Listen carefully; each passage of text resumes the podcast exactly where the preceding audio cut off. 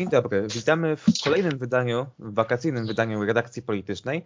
E, ja nazywam się Krzysztof Kowalczyk, a dzisiaj ze mną są... Igor Dziedzic, dzień dobry. I Jakub Rówka, dzień dobry.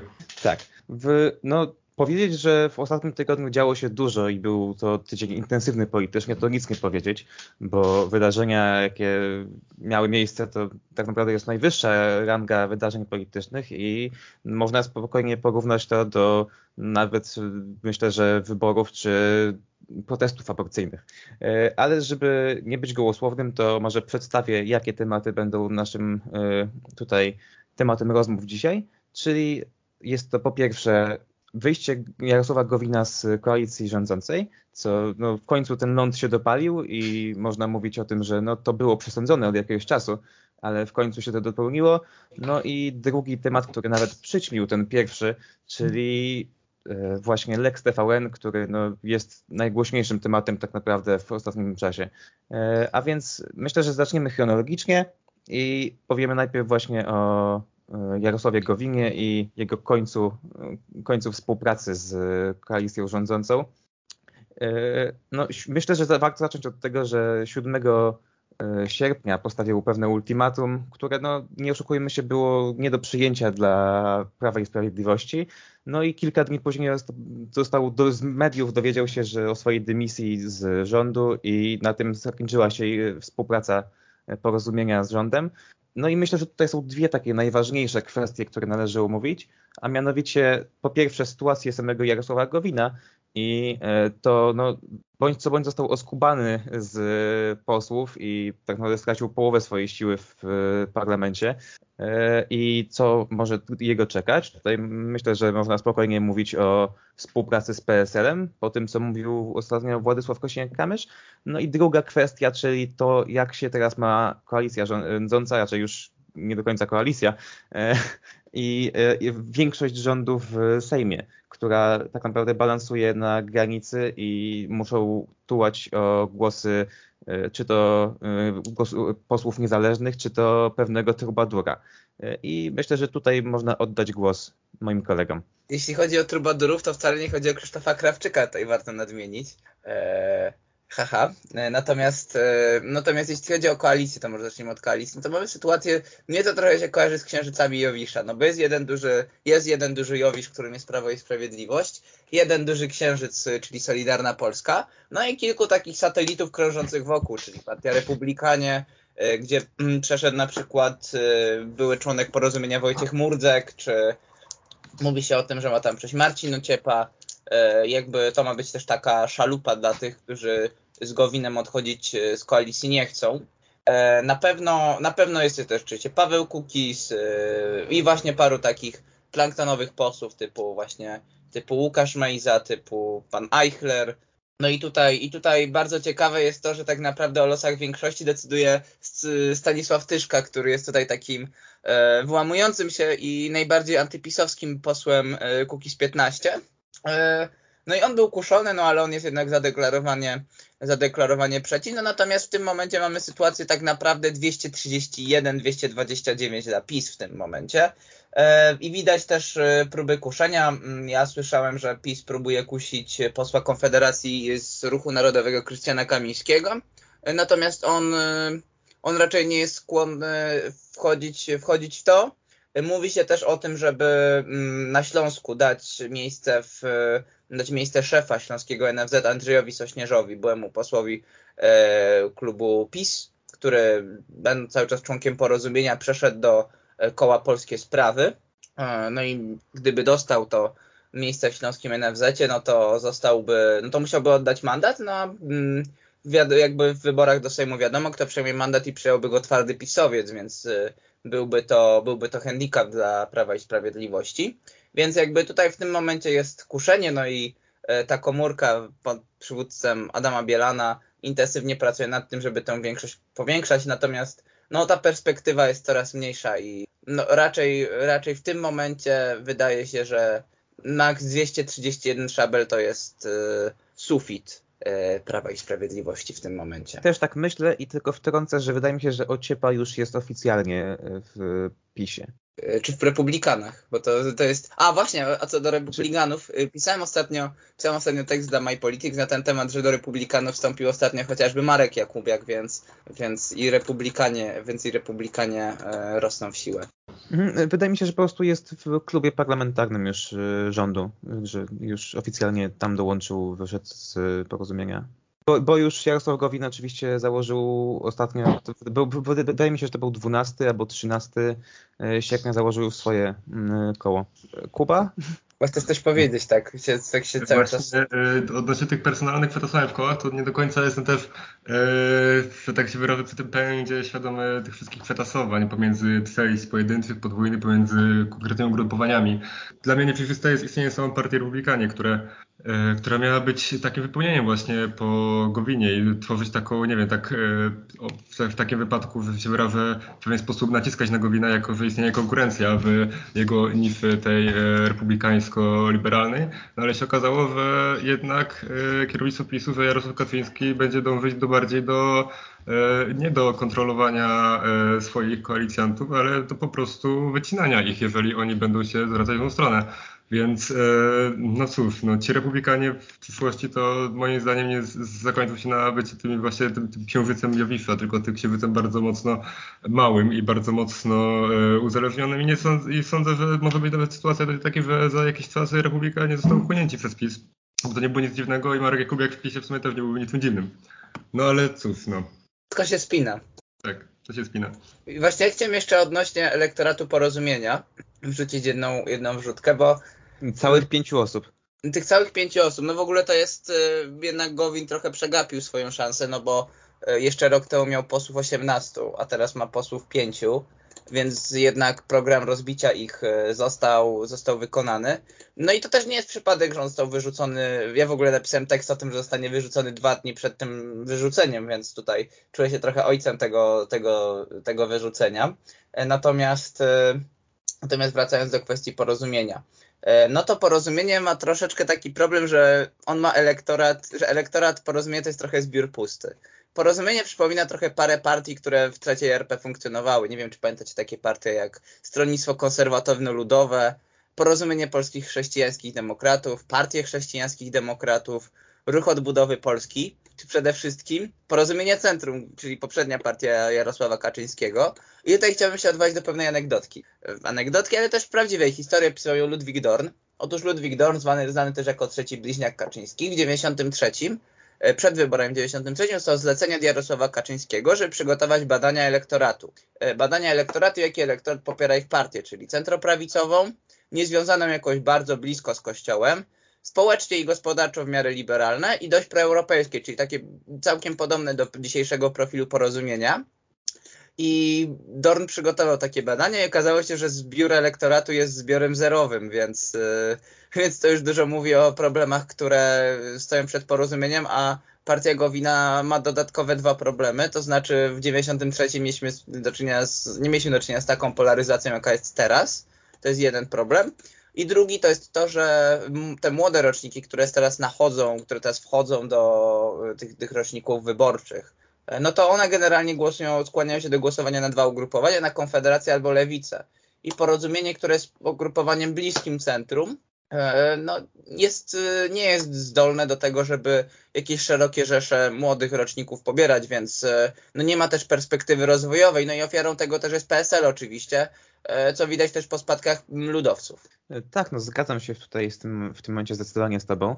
E, no, młodzi ludzie zdecydowanie mają tendencję do głosowania na skrajności, a nie na takich centroprawicowych, nijakich można powiedzieć konserwatystów, powiedzmy. No, no, natomiast właśnie trochę już powiedzieliśmy o tym, co może jak się ma w tym momencie y, rząd i y, ich większość w Sejmie, czyli no jest to, polegają właśnie na tych y, rozbitkach, uciekinierach z porozumienia, posłach niezależnych i Kukizie. Natomiast jeszcze bym powiedział trochę o tym, jak klaruje się właśnie przyszłość Jarosława Gowina. No i tak jak powiedziałeś, to jego elektorat jest praktycznie no, nie, nie istnieje, ale dalej ma szansę na kontynuowanie swojej kariery w polityce właśnie w PSL-u, ponieważ no, PSL również jest w takiej sytuacji, że bardzo im się przydadzą głosy rodziny Jarosława Gowina i jego przyjaciół. Czyli i myślę, że przyjęliby każdego w tym momencie do siebie, tylko po to, żeby jednak te kilka głosów zdobyć.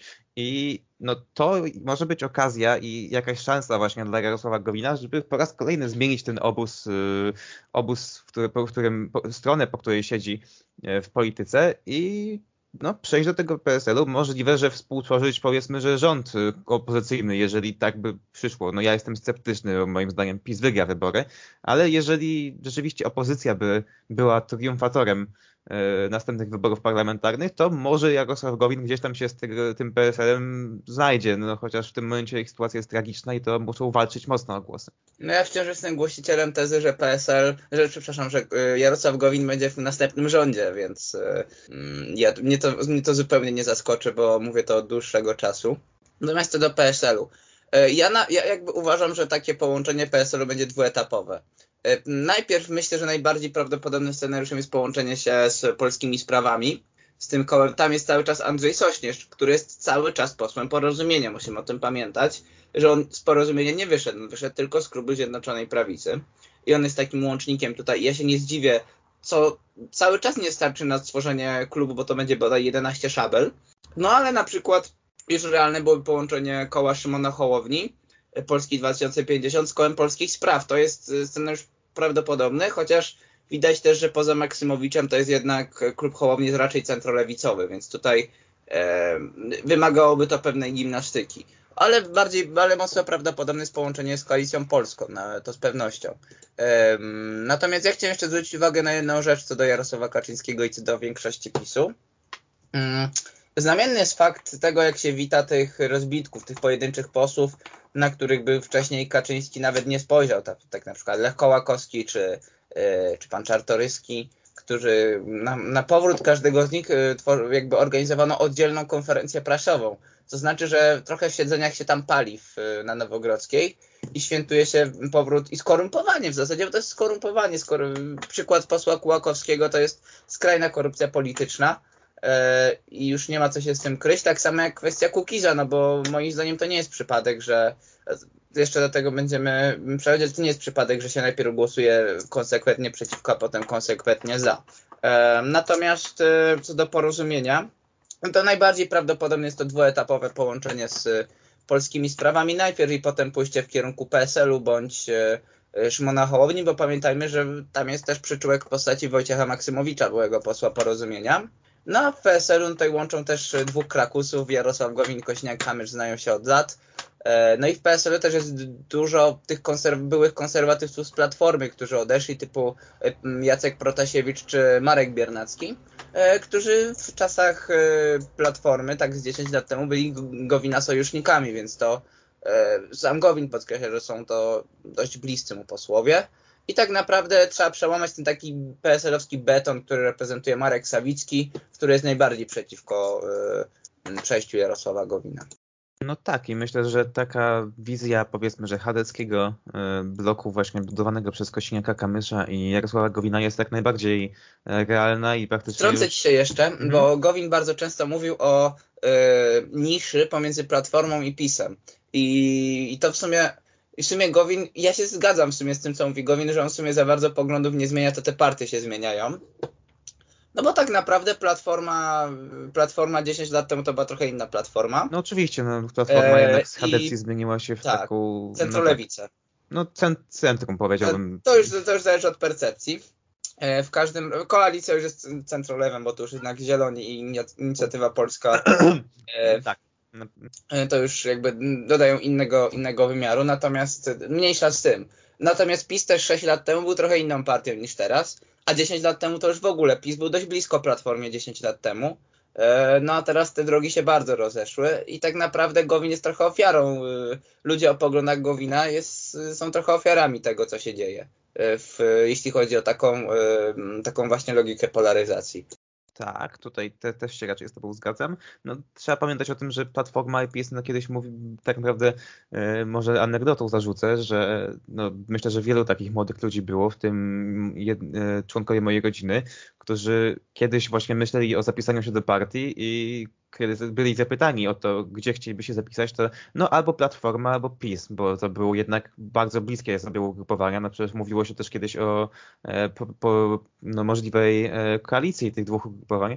E, I również się zgadzam z Tobą, że no, wyraźnie pali się pod Nowogrodzką i no, no, trzeba, mu, muszą walczyć o każdy głos, no, a balansują w tym momencie, tak jak mówiłeś, na granicy większości, która będzie kluczowa w praktycznie każdym ważnym głosowaniu. A teraz oddaję Ci głos Kuba. Mm, no cóż, no, mm, no tak, słucham tego trochę tego twierdzenia o Gowinie, że to jest taka jakby ofiara polaryzacji, taka centroprawica polska, no i cóż, trochę, trochę mi jest tak ciężko się z tym zgodzić, no bo to jest Jarosław Gowin, który jeszcze parę miesięcy temu mówił, że on krzyczy w duszy e, gdzieś w głowie ten głos mordowanych zarodków, coś takiego, a on te poglądy jego prawicowe tak naprawdę on nie, nie miał żadnego problemu, żeby przyjmować je tak naprawdę jak kameleon, kiedy one były potrzebne. I tak samo stał bardzo często murem za wyskokami pisowców, za, y, za Przemysłowem Czwartkiem również. Więc no cóż, no, ja mam wrażenie, że my trochę w proces, przy okazji, y, y, przy okazji tej polaryzacji y, przybieramy takie, y, myśli, myślimy o jakichkolwiek lżejszych przedstawicielach sceny politycznej, jako już o takich centrów, że tak wyrażę, centrum, centrum ugrupowaniach. Nie wymyślimy tak na przykład o porozumieniu jako e, centrum prawicy, o platformie jako e, centrum liberalizmie, centrum liberalizmie i tak dalej. No cóż, no jeżeli weźmiemy to pod standardy europejskie, no to, no to na przykład takie porozumienie będzie prawicową partią z zachraniem bardzo mocno prawicowym, a platforma będzie bardzo mocno liberalną partią. Więc no cóż, no to jednak taka chyba polska specyfika. Ja się, ja się nigdy nie będę zgadzał z porównywaniami europejskimi, ponieważ każdym kraju scena jest zupełnie, zupełnie inna. I faktycznie na przykład takiej Hiszpanii y, i wchodząc w dygresję, y, Platforma byłaby nawet partią prawicową. No ale przechodząc do Wielkiej Brytanii byłoby już inaczej, czy przechodząc do, y, do sceny, dajmy na to francuskiej czy niemieckiej, więc tutaj, no tutaj to jest wszystko, albo włoskiej, to jest wszystko bardzo względne. Natomiast co do Gowina, to jednak chciałem zwrócić uwagę, że w pierwszej kadencji PiSu, w pierwszych, tych drugich rządach PiSu od 2015 do 2019, y, Gowin miał bardzo mało szabel. Gowin nie miał 18 szabel jak na początku tej kadencji, tylko miał ich bodaj 4. E, no i dużo trudniej jest funkcjonować niezależnie jak ma się 4 szable. No więc siłą rzeczy musiał się zgadzać na to, co w... wtedy PiS też miał zupełnie inną sytuację, był dużo silniejszy. Więc no ciężko było też, no, niezgadzanie się Gowina byłoby trochę wchodzenie z szabelką na czołgi, tak zwane. Więc y, jest to, byłoby to, byłoby to nie, nieopła, byłoby to po prostu nieopłacalne. Ja sobie nie przypominam, y, nie przypominam żadnych wypowiedzi broniących, y, broniących Przemysława Czarnka, mm, ponieważ no ponieważ przede wszystkim Gowin jest bardzo mocno krytykowany przez Czarnka za, za to, że zepsuł reformę edukacji, więc tutaj to napięcie między Czarnkiem a Gowinem to raczej, raczej od dłuższego czasu było i nie przypominam sobie żadnej wypowiedzi broniącej Czarnka, ale to jest wciąż, e, no ale to jest wciąż jakby, jakby margines tej dyskusji.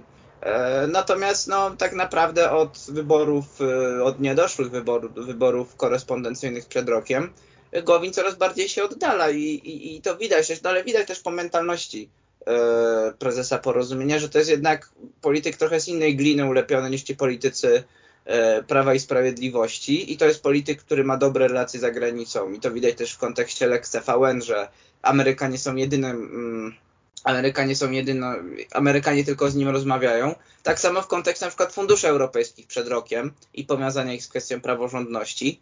E, również tutaj Gowin był zdecydowanie, zdecydowanie inną E, i inną siłą, więc tutaj my się za bardzo skupiamy w tym momencie na kwestiach światopoglądowych, a kwestie światopoglądowe są tylko taką ćwiercią, jeśli nie mniejszą częścią tej realnej polityki. Ja tutaj się wtrącę szybko i no, o ile zgadzam się jak najbardziej, że od wyborów kopertowych Gowin oddalał się od e, PiSu, tak, no zupełnie chyba widzimy troszkę inne, znaczy myślę, że ty też to widzisz, tylko po prostu akurat tutaj e, tak pasowało, ale Gowin oddalał się tak naprawdę tylko i wyłącznie dlatego, że widział, że jego czas w koalicji rządzącej się kończy i musi szukać sobie miejsca gdzie indziej i no musiał tak naprawdę sposób zmuszony do przekroczenia Rubikonu i to nie jest, nie tyle nie tyczy się różnic światopoglądowych, myślę, co, które są. No, nie, nie mówię, że Gowin jest jakimś zatwardziałym pisowcem, ale no, Gowin tak naprawdę pchał E, PiS w tym kierunku bardziej lewicowym, raczej siebie pchał od, od PiSu, odpychał. E, nie dlatego, że tak mu kazała jakaś moralność, myślę, tylko po prostu taki był jego interes polityczny i mm, wyczuł ten moment, kiedy znowu trzeba zmienić e, stronę barykady. Natomiast wracając do jakichś porównań europejskich, to wydaje mi się, że no, tak, każdy kraj ma zupełnie inne cechy charakterystyczne i zupełnie inną charakterystykę. Natomiast no faktem jest, że okno Overtona w Polsce jest zdecydowanie przesunięte w prawo i no to, co u nas nazywa się centroprawicą, e, gdzie jest to Gowin, czy tak jak mówisz Igor, że Platforma jest centrolewicą, no to wydaje mi się, że Platforma nawet prawicą by była nazwana praktycznie wszędzie, bo, bo, bo jednak no, są te cechy charakterystyczne i cechą charakterystyczną Polski jest to, że jest wyraźnie na prawo od większości państw zachodnich. Mm. No ale to jest efekt komunizmu, też efekt rządu, to efekt prawda. czasów komunistycznych, tak samo jak w Hiszpanii jest to przesunięte w lewo, to jest efekt dyktatury prawicowej, czy w Portugalii. Oczywiście. Więc Oczywiście. To, są, to są efekty, ale ja, ja chciałem zwrócić uwagę na jedną rzecz i w sumie to nie wybrzmiało, bo Gowin tak naprawdę nie odszedł z koalicji, tylko Gowin został z niej wyrzucony i my trochę rozmawiamy jakby z, z niej odszedł. Wiesz co, został z niej wyrzucony, ale uważam, że no jemu było na rękę zostać wyrzuconym, bo on, on liczył tak na to, już... tak, tak. Samo tym pisałem też, że jest mu to na rękę, no ale on by czekał, gdyby go nie wyrzucili, to on by czekał cały czas i by y, trwał w tej koalicji. Tutaj y, nie ma co, nie ma co mieć złudzeń. ale dalej budował te fundamenty, stawiał fundamenty pod swoje wyjście. Tak, ale jakby siłą porozumienia chyba największą w tym momencie jest to, że mają w miarę rozbudowane struktury i mają, mają, mają dość mocne struktury i to może się przydać w kontekście wyborczym. Struktury i to, że jednak Polacy, mam wrażenie, że nawet opozycyjni wyborcy doceniają, szybko zapominają wszelkie krzywdy, które wyrządził im Gowin, często nie, nie protestując w, przeciwko politykom PiSu. E, i to myślę, że jeżeli w tym momencie, kiedy Gowin sprzeciwił się w takim momencie, to już jest w stanie budować jakiś elektorat e, na opozycji, to jest kolejny przykład tej dosyć krótkiej pamięci wyborców. E, I Kuba, masz podniesioną łapkę już od dłuższego mhm. czasu, więc przekazuję tak, głos. Tak. E, no więc tak, no tam padło właśnie to stwierdzenie, że to Gowin się oddalał od PiSu. No ja mam trochę wrażenie takie, że to bardziej PiS się oddalał od Gowina, po prostu coraz bardziej dokręcając śrubę w pewnych kwestiach, oczekując tej e, trochę e, te, tej właśnie satelickiej wiernopoddaństwości. No i cóż, no i skończyło się tak, że, że został wyrzucony Gowin po prostu za realizowanie swojego programu. No i, no i tak, no nie, nie, nie nazwałbym Gowina jakimś wielkim buntownikiem, no bo cóż, no on w sumie realizował jedynie swój program, który miał, który miał e, jakby, który oferował swoim, swojemu elektoratowi, no a gdyby jakby swojemu elektoratowi e, swój elektorat wystawił w sposób e, taki, żeby przegłosował e, te zmiany podatkowe, gdzie Gowin cały czas kreuje się na tego właściwie konserwatywnego e, przedstawiciela klasy średniej i tak dalej, no to ta narracja mógłby się kompletnie załamała. Więc moim zdaniem to była trochę walka pomiędzy elektoratem jednak, a, a, mm, a tym, a trwaniem w koalicji. No cóż, nie wiem do końca, co tak naprawdę tak było, co bym chciał wylecieć. To jest bardzo ciekawa teoria. No, zobaczymy w tych wyborach. Tak prawda, prawda jest to, że porozumienie ma bardzo rozbudowane struktury. No ale jak sobie poradzi bez pieniędzy koalicjantów, bez tego wsparcia PiSu, to zobaczymy. Z tego co wiem, to i tak ani złotówki od PiSu nie dostał, więc tutaj Eee, więc tutaj. No tak, Ale cały czas y, wspólne istnienie jakby kampanijne to istniały, jeżeli tak, oni. Tak, tak, tak, tak, na pewno tak. handicap, no i z mniejszym PSL będzie miał na pewno mniejsze fundusze, czy no, jakikolwiek tak. e, inny koalicjant. Mm, ale ja chciałem zwrócić jeszcze uwagę na jedną analogię, bo myślę, że tak domykamy już tą dyskusję na temat porozumienia. Gowin sam to podkreślał, że E, pamiętacie, kiedy go, w którym roku Gowin odszedł z Platformy? W roku 2013, kiedy, e, kiedy Platforma, wydawało się, że Platforma będzie rządzić kolejną kadencję, kiedy miała wszystkich marszałków województwa e, swoich, kiedy miała świetne sondaże, Tuska jako premiera, również, również Komorowskiego jako prezydenta. Wydawało się, że to będzie trwać do 2019 roku. Jak się stało, wszyscy wiemy. No ale w dość analogicznym momencie odchodzi teraz Gowin z, ze Zjednoczonej Prawicy, więc, e, e, więc jakby co prawda analogii zazwyczaj są zwodnicze, no ale to może wskazywać na to, że mm, znaczy też widać, że ten wazon, ten, e, ta struktura Zjednoczonej Prawicy mm, w zasadzie nie istniejąc już w pewnym sensie coraz bardziej pęka. To prawda i jeżeli, jeżeli y, ta analogia okazałaby się słuszna i rzeczywiście Gowin po raz kolejny dobrze by wyczuł moment na zmianę stron, to na pewno bardzo by się ucieszyli wszyscy moi znajomi, którzy są wielkimi jego fanami i e, uważają go właśnie za polskiego Lorda Bradisha, który knuje i dobrze wyczuwa właśnie wszelkie tendencje polityczne. E, natomiast tak jak mówiłeś, myślę, myślę że już y, powoli domykamy tę dyskusję, dlatego warto przejść do tego drugiego tematu, który jest tak równie ciekawy, jeżeli nie ciekawszy, e, czyli właśnie Lex TVN. E, Lex TVN zostało przegłosowane 11 sierpnia, ale może zanim przejdziemy do głosowania, które samo w sobie było bardzo ciekawe i bardzo kontrowersyjne i no, Igor tutaj myślę, że będzie bronił kilku polityków, ja z Kubą nie do końca.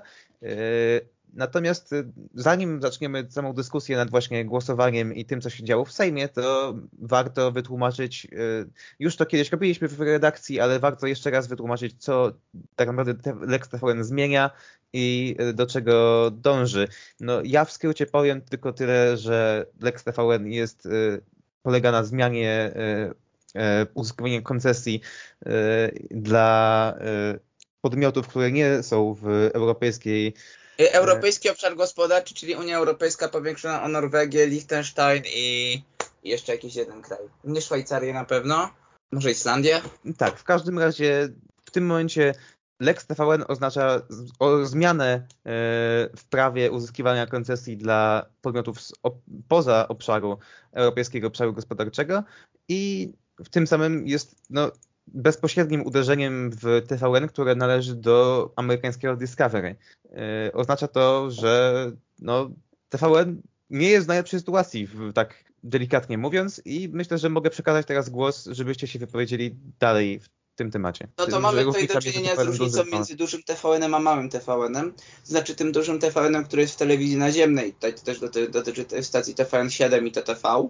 E, które są w telewizji naziemnej, więc muszą mieć kapitał polski większościowy i to dotyczy właśnie stacji naziemnych i stacji satelitarnych, które nie muszą mieć takiej struktury, bo na przykład mamy BBC, w, e, BBC w, które nie ma polskiej siedziby w, w naszych kablówkach, czy też e, stacje typu Eurosport, czy nie wiem, na przykład jakieś francuskie czy niemieckie stacje, które też E, w naszych kablówkach, tych dalszych kanałach funkcjonują. E, gra się rozgrywa ten duży TVN, który w bardzo dużym stopniu sponsoruje i wpływa kapitałowo na, na TVN, e, na TVN24. No bo bez tych pieniędzy za Magdę Gessler, za, za Mam Talent, dużo ciężej będzie funkcjonować dużej stacji informacyjnej, największej tak naprawdę w, w naszym rejonie Europy. E, to ma na pewno mocno ukrócić, bo TFN24 będzie istniał na 100%, ponieważ może sobie założyć e, koncesję w jakimkolwiek państwie Unii Europejskiej, więc to problem nie będzie. E, warto też zwrócić uwagę na to, że politycy, politycy z dwóch partii, o których już wcześniej mówiliśmy, czyli z jednej strony PSL-u, proponowali rozszerzenia Lex TVN o państwa NATO. I, I wtedy się nagle pojawiło oburzenie polityków PiS, że nagle Turcja mogłaby w, wejść ze swoim kapitałem. Po pierwsze zastanawiam się, dlaczego Turcja miałaby wchodzić z kapitałem polskim, a po drugie Andrzej Duda jeszcze tydzień temu pisał o Turcji w kontekście przyjaciół. E, z drugiej strony y, Gowin, który pisał o ACD, gdzie na przykład jest, y, są Stany Zjednoczone, również Meksyk i Kolumbia i stąd się też wzięła e, ta kuriozalna wypowiedź Jarosława Kaczyńskiego o wspieraniu narkobiznesu. Więc tutaj mamy do czynienia z takimi, y, z takimi dwoma płaszczyznami też, ale widać, że to jest generalnie skierowane na z jednej strony na TFN, ale myślę, że z drugiej strony jest przede wszystkim skierowane na konsolidację swojego elektoratu i na rozszerzenie y, polaryzacji i policzenie też szabel, skonsolidowanie swoich struktur przez Jarosława Kaczyńskiego. Ja uważam, że nie do końca tutaj chodzi o TVN, bo TVN zarówno duży, jak i mały działać będzie. Po pierwsze dlatego, że politycy, że y, działacze, prawnicy Discovery już podejmują kroki prawne. Po drugie zapowiada się, że Biały Dom wytoczy sankcje przeciwko politykom polskim. To się na przestrzeni ostatnich 30 lat e, wydawało niewyobrażalne. E, no i po trzecie, no TVN też będzie, będzie funkcjonował. Myślę też, że e, nawet zostanie ta ustawa zablokowana w pracach legislacyjnych na następnych etapach. No, myślę, że jesteś wielkim optymistą, biorąc pod uwagę, że no, co by nie mówić, blokada ze strony USA jest jedną z największych takich e, szans na zatrzymanie tej ustawy. Natomiast e, nie do końca może się zgodzę z tym zablokowaniem tego w następnych etapach legislacji, ale no, o tym będziemy rozmawiać później, dlatego bez spoilerów na razie i przejdźmy do właśnie tego, co się dzieje w USA, czyli tego, że no, nie do końca im się podoba to, że jedną z, no, z największych spółek tutaj działających w Polsce amerykańskich jest skierowany taki tego typu atak, powiedzmy. E, politycy PiSu nie do końca się z tym zgadzają, mówią, że no, Amerykanów nie do końca będzie obchodzić e, właśnie blokada działalności e, TVN-u i spółki Discovery.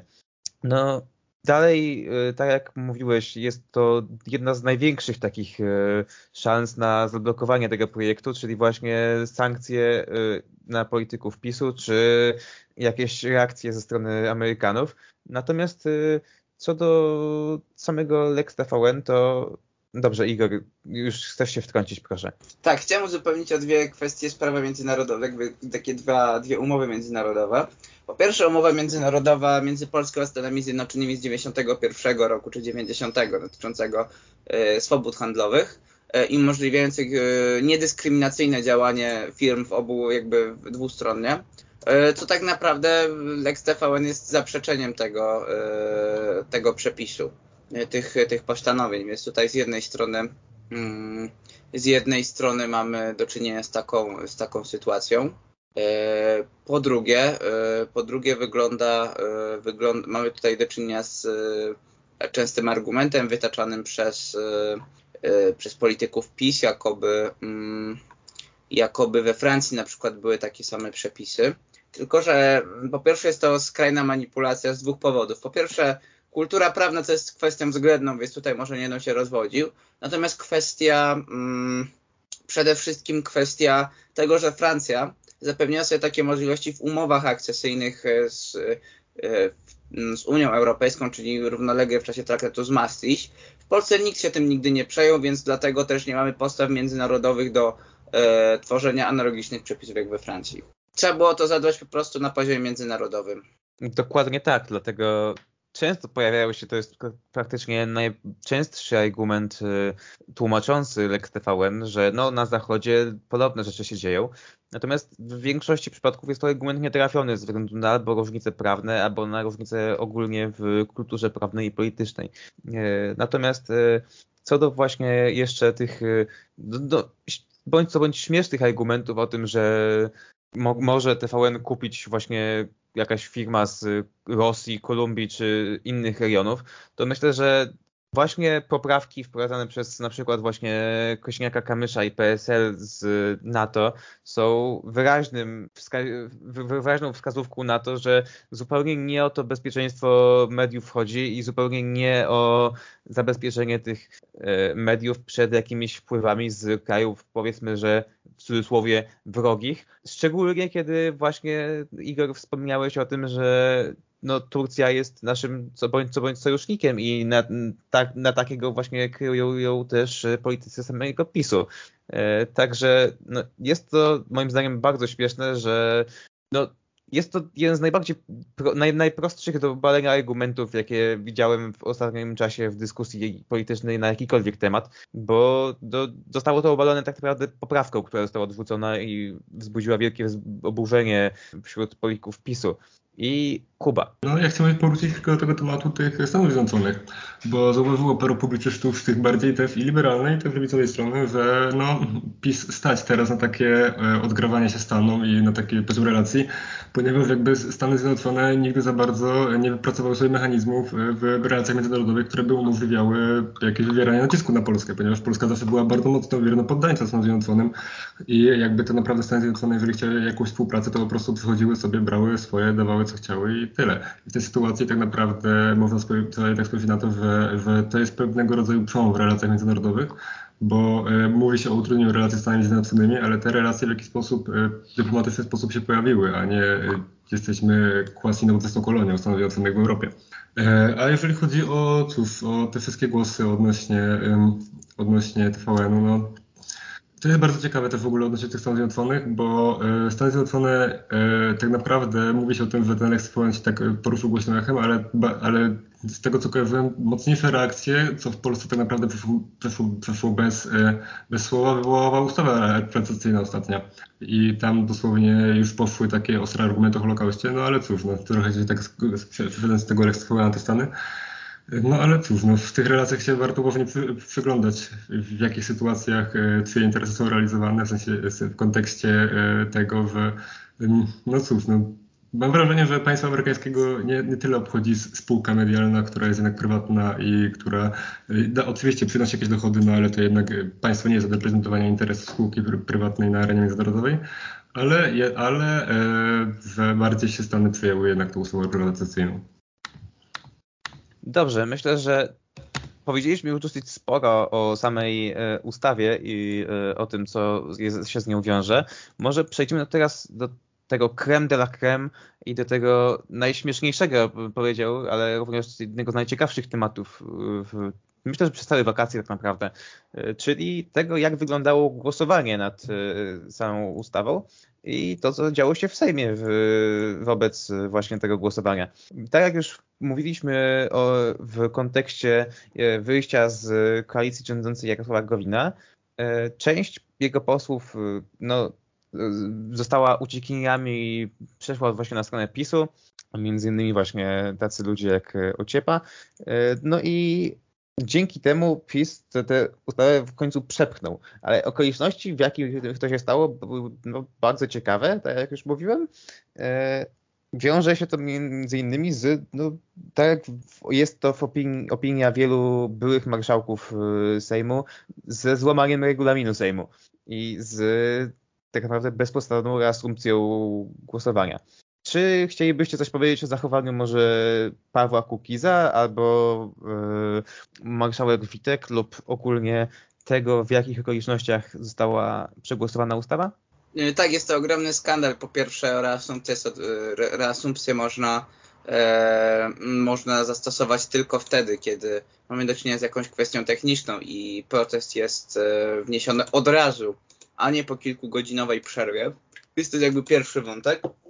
Co do kwestii Cookiesa. E, moim zdaniem to nie jest przypadek, że najpierw, e, że najpierw głosował konsekwentnie z opozycją i po tej przerwie głosował zdecydowanie na odwrót. Moim zdaniem to była część negocjacji, ale ja tutaj od razu powiem, że z punktu widzenia strategicznego opozycja, opozycja popełniła błąd, e, tak zajadle krytykując Kukiza, a jeszcze większy błąd popełniła zajadle krytykując Konfederację. Dlaczego? Po pierwsze dlatego, że krytykując Zedle Cookiesa nie jest się w stanie już go wyciągnąć i Cookies jest już trwale sklejony z pisem i są bardzo małe szanse na to, że e, Kaczyńskiemu się przeciwstawi. Natomiast co do Konfederacji, no to głosowanie Konfederacji w tym momencie pomogło, delikatnie pomogło PiSowi. Natomiast kiedy ta ustawa wróci z Senatu, no to poprawki Senatu trzeba będzie przegłosować e, większością bezwzględną, czyli 230 plus i w tym momencie wstrzymanie się od głosu konsekwentne Konfederacji jest korzystne dla opozycji. E, no ponieważ mieć tutaj do czynienia z tym, że korwiniści byli raczej przeciwko tej ustawie, przede wszystkim Artur Dziambor czy Jakub Kulesza, no a narodowcy raczej skłaniali się ku temu, żeby głosować za ustawą Lex TVN. W związku z tym głosowanie wstrzymujące się konsekwentnie całego koła jest dla opozycji korzystne, ponieważ wtedy PiS nie zyskuje głosów, ze strony Konfederacji musi mieć to 231, których nie, które niekoniecznie musi mieć. Musi po pierwsze mieć pełną mobilizację, po drugie musi jedną, dwie szable do września przeciągnąć. Tak, myślę, że to też to, że narodowcy w sumie tak naprawdę nie wiem, czy chcieli głosować za, czy przeciw. Znaczy na pewno mówili, że chcieli głosować za, bo tak każe im elektorat. I jednak ciężko byłoby przekonać e, korwinistom e, narodowców, żeby głosowali przeciw. Dlatego myślę, że dla, z perspektywy właśnie korwinistów to wstrzymanie się jest całkiem sensownym kompromisem, powiedzmy. E, natomiast to dalej nie jestem pewien, wątpię, żeby to wstrzymało przepchnięcie tej ustawy w, kolejnym, w kolejnej wizycie w Sejmie. Ponieważ jest cookies, są posłowie niezależni, są posłowie, którzy mogą się nie pojawić, są posłowie, którzy mogą właśnie zostać jeszcze przekonani z pośród posłów właśnie, w sumie to tak naprawdę nie wiadomo, czy narodowcy nie, mogą nie dotrzymać tej umowy z wstrzymaniem się i mogą zagłosować za przyjęciem ustawy. E, więc myślę, że mimo wszystko. Dlatego to... tym bardziej dlatego tym bardziej taka jakaś e, nagonka na, na posłów Konfederacji w tym momencie jest z punktu widzenia opozycji niekorzystna po prostu. Po prostu jest niekorzystna. Jest możliwe. E, natomiast myślę, że hejt na Kukiza nie jest pod kontrolą, jak, jakąkolwiek kontrolą opozycji, bo w tym momencie no, to ciężko, żeby tego hejtu nie było, zarówno z perspektywy wyborców opozycji, jak i z perspektywy choćby, choćby celebrytów, którzy z tą opozycją są silnie związani i opozycja nie ma nad tym kontroli i ten cookies byłby hejtowany tak czy inaczej. Nawet jakby Borys Budka, Donald Tusk i jeszcze któryś z największych polityków opozycji powiedział wyraźnie, żeby nie krytykować Kukiza. To myślę, że niewiele by się w tej kwestii zmieniło, więc nie nazwałbym tego za bardzo błędem e, ze strony opozycji, bo do Kukiz sam się na to skazał. Poza tym nie jestem pewien, czy twierdzenie, że Kukiza dałoby się jeszcze przesiągnąć na stronę opozycji jest prawdziwe, ponieważ cookies, no, to jest taki naturalny bieg rzeczy, że teraz w tym momencie tylko na PiSie może polegać i tylko tam może zagrzać miejsce, a gdziekolwiek indziej by szukał, to nawet gdyby tylko hejtu nie było, to no nie widzę go w tym momencie w koalicji ani w jakiejkolwiek y, współpracy z żadną inną siłą w, na opozycji. Tak naprawdę może wyłącznie z Konfederacją, ale to, to też jest y, już trochę political fantasy. E, także nie do końca zgadzam się z tym błędem rzekomym opozycji i wydaje mi się, że cookies no, jest skazany na PiS tak czy inaczej i to jest coś, co było nieuniknione.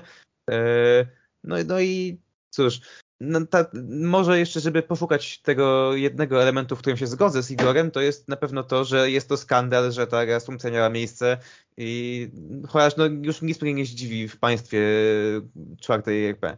E, Kuba. Ciężko mi się trochę jakby, jakby zgadzać z tym twierdzeniem o hejtu wobec wobec bo hejt jakby jednak z, mm, z, tak z definicji takich niektórych jest jest y, skierowany przeciw, przeciwko osobie, przeciwko cechom osoby, na które ona nie ma trochę wpływu, na przykład takie jak rasa, orientacja i tak dalej, i tak. Przepraszam bardzo, nie powiedziałem hejt, tylko nagonka. To jest, y, to jak definicyjnie jest zupełnie coś innego. I... Okay, ja, ja, ja, ja powiedziałem hejt, przepraszam, ale tak czy inaczej, y, to myślę, że też się nie zgadzam z tą nagonką i że raz, że musiała ona mieć miejsce, dwa, że no jest zasłużona. Jakby, no przepraszam trochę za takie hiperbolizowanie, no ale nie wiem, gdyby po prostu e, ktoś e, e, potrącił psa na pasach, czy mielibyśmy jakieś e, zjawisko defraudacji pieniędzy, to też mówilibyśmy o nagonce nieuzasadnionej w takim wypadku. No cóż, no, to, co robił Paweł Kukiz uderzyło bezpośrednio po podstawie demokracji. I w tym wypadku, jeżeli możemy mówić o jakimś gniewie społecznym, no ten gniew jest zasłużony. I taki gniew e, bardzo często potrafi doprowadzić tak, do negatywnych rzeczy, ale ten, ten gniew też często potrafi być budujący. Potrafi konsolidować pewnego rodzaju opinie, potrafi konsolidować ruchy i tak dalej, i tak. No cóż, na, na marszałek Witek i na to, co się stało, to tam patrzyła cała Polska. Nawet nie wiem, co tam za bardzo można dodawać, jakby bardzo dużo, no bo to, to, to wszyscy widzieli, to się tam stało. Dokonano po prostu bezprawnej reasumpcji głosowania, która e, doprowadziła do powtórzenia głosowania i wygrania tego głosowania po przekupieniu wcześniej polityka partii opozycyjnej de facto, kiedyś tam opozycyjnej, no już ta różnica między opozycją a, a, a, a e, partią rządzącą się zaciera trochę bardziej między tymi obozami. No i co? No i w takim wypadku możemy mówić, że to daleko jestem od twierdzenia, że, że to jest koniec demokracji w Polsce, że w Polsce upada parlamentaryzm i tak dalej, i tak dalej. Bo demokracja nie jest takim zjawiskiem, to nie jest y, pralka czy mikrofalówka, że można ją wziąć i wyłączyć z prądu i nagle nie ma demokracji. Ale na pewno jesteśmy świadkami procesu degradacji tej demokracji, degradacji zaufania w instytucje publiczne, w państwo, w model parlamentarny i na takich właśnie e, brakach zaufania, na takich niepokojach społecznych będą się żywić takie osoby właśnie jak e, Zbigniew Ziobro, jak Konfederacja, e, czyli ogólnie rzecz biorąc bardziej mm, skierowane, skierowane ruchy w stronę takiego odwrócenia właśnie, e, skierowania w stronę konserwatyzmu bardzo mocnego, e, takich prostych odpowiedzi na skomplikowane pytania. No i cóż, no i właśnie jeżeli będą rosnąć w siłę te ruchy bardzo mocno takie radykalne i tak dalej, i tak dalej, no to, to, to, to będzie między innymi pokłosie tego, jak PiS zaprowadził do kryzysu parlamentaryzmu w Polsce. Ja chciałem tylko odbić piłeczkę w jednej kwestii, to znaczy yy, z jednej strony nie, rolą polityka jest uleganie emocjom społecznym, tylko postępowanie bardziej, w, yy, bardziej strategiczne i yy, trzeba wziąć pod uwagę to, że Lex Stefan nie jest ostatnim głosowaniem w tej kadencji i trzeba na to patrzeć w ten sposób. Ja tutaj się może, może mniej skupię na Kukizie, no bo to są jednak trzy głosy, ale jednak dużo większą wartość w tym momencie mają głosy Konfederacji, których jest 11 i w kontekście tak e, wyrównanych w tym momencie sił w Sejmie, to 11 głosów jest kluczowe. I tworzenie, i, i tworzenie typu tego haseł typu właśnie ośmiogwiazdkowych i konfederacji jest po prostu głupie, głupie z punktu widzenia, y, co też bardzo mocno popierają politycy Platformy czy Lewicy. Jest po prostu głupie i krótkowzroczne, bo w inny sposób się nie da pozyskać, nie da się wziąć e, z innych e, z innych kół czy klubów, e, tylko trzeba tylko właśnie z tego. No, nie ma, sytuacja jest taka, jaka jest, więc e, trzeba umieć w tej sytuacji funkcjonować, a piękne przegrywanie, no to w Polsce chodzi o sprawność, a nie o piękne przegrywanie w mm, imię idei. No, Winnicki czy y, Bosak mogą głosować za Lex TVN nawet mimo y, tych wszystkich, nawet jeżeli by opozycja się do nich przymilała, y, Natomiast myślę, że to jest już ten moment, kiedy, biorąc pod uwagę, że dyskusja tak naprawdę zeszła z tego głosowania i z Dex TVN na szkalowanie Konfederacji lub jej bronienie w tym kontekście, więc myślę, że już na tyle odbiegliśmy od tematu, że można spokojnie zakończyć tę audycję. Także dziękuję wszystkim za wysłuchanie. Dziękuję również Igorowi i Kubie za udział. Było bardzo Dziękujemy. przyjemnie. I do zobaczenia, do, do usłyszenia następnym razem. Dziękuję Kubie. Dziękuję bardzo za rozmowę. Miłego, miłego dnia w sumie wszystkim słuchaczom.